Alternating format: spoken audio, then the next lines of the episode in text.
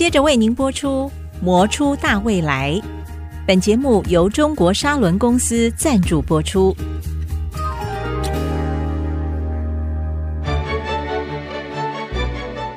你好，我好，大家好，中国砂轮传承更好。欢迎收听《磨出大未来》。听众朋友再度收听《磨出大未来》，我是 IC 波洛格阁主谢美芳。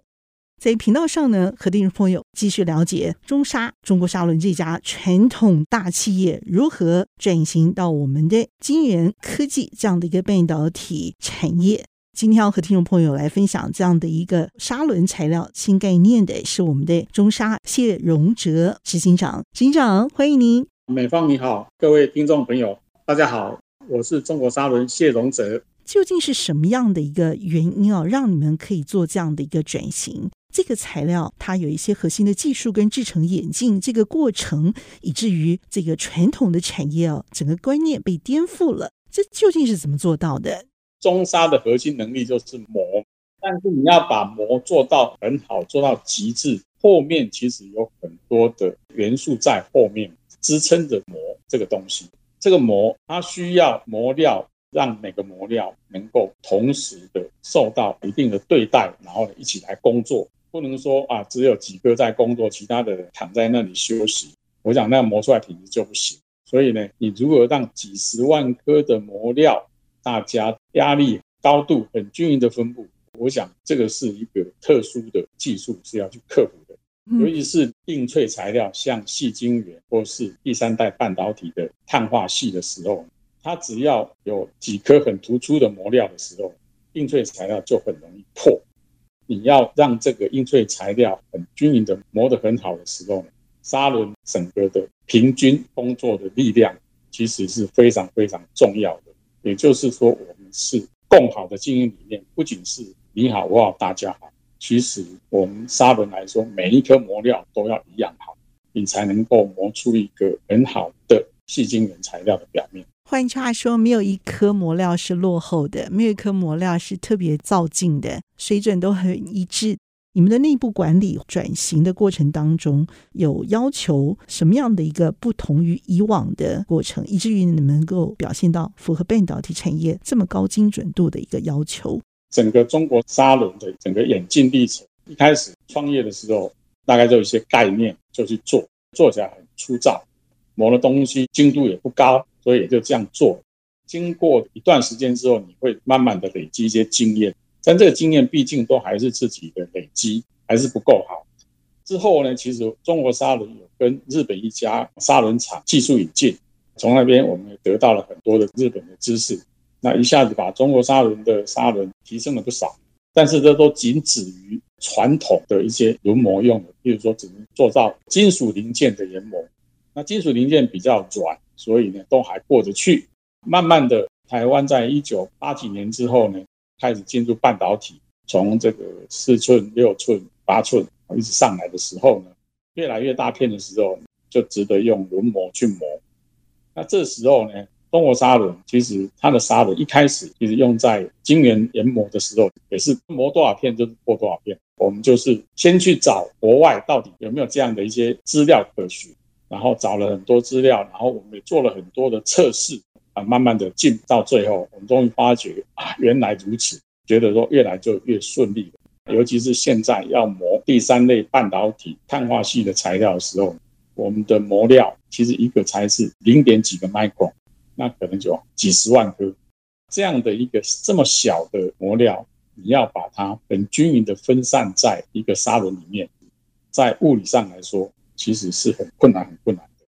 但是我们有自己的一些新的方法，不断的测试之后，终于觉得整个砂轮就很均匀，磨出很好的一个结果出来。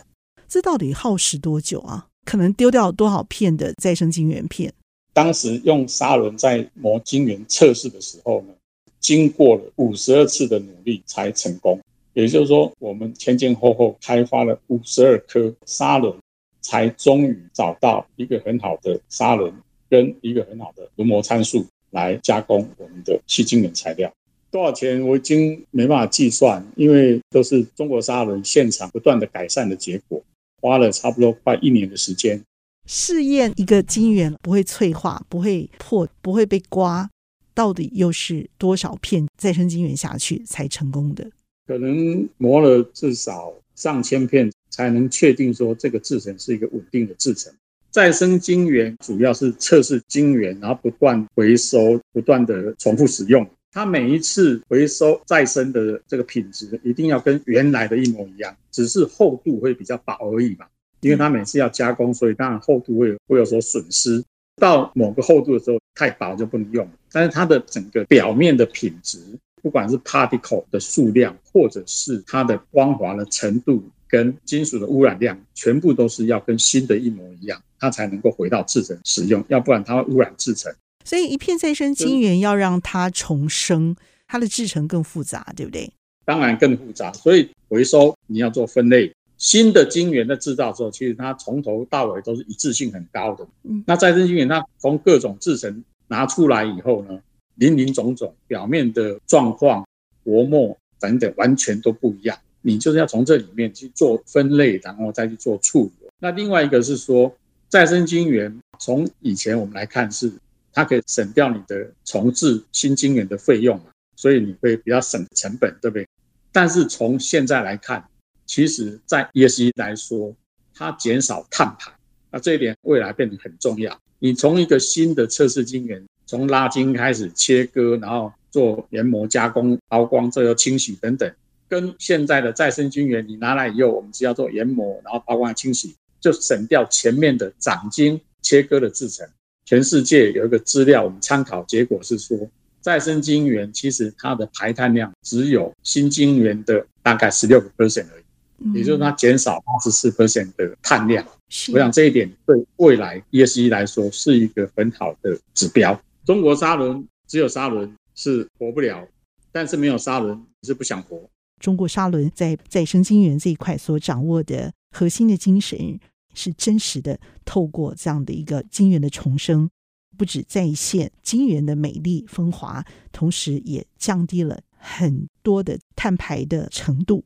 也让我们看到了它的绿色生命力。再生晶圆真的需要中国沙轮。谢谢我们的中沙谢荣哲执行长精彩的分享，谢谢执行长，谢谢谢谢大家。中国沙轮随着沙轮旋转的轨迹前进，深耕半导体研磨领域，与您携手共创大未来。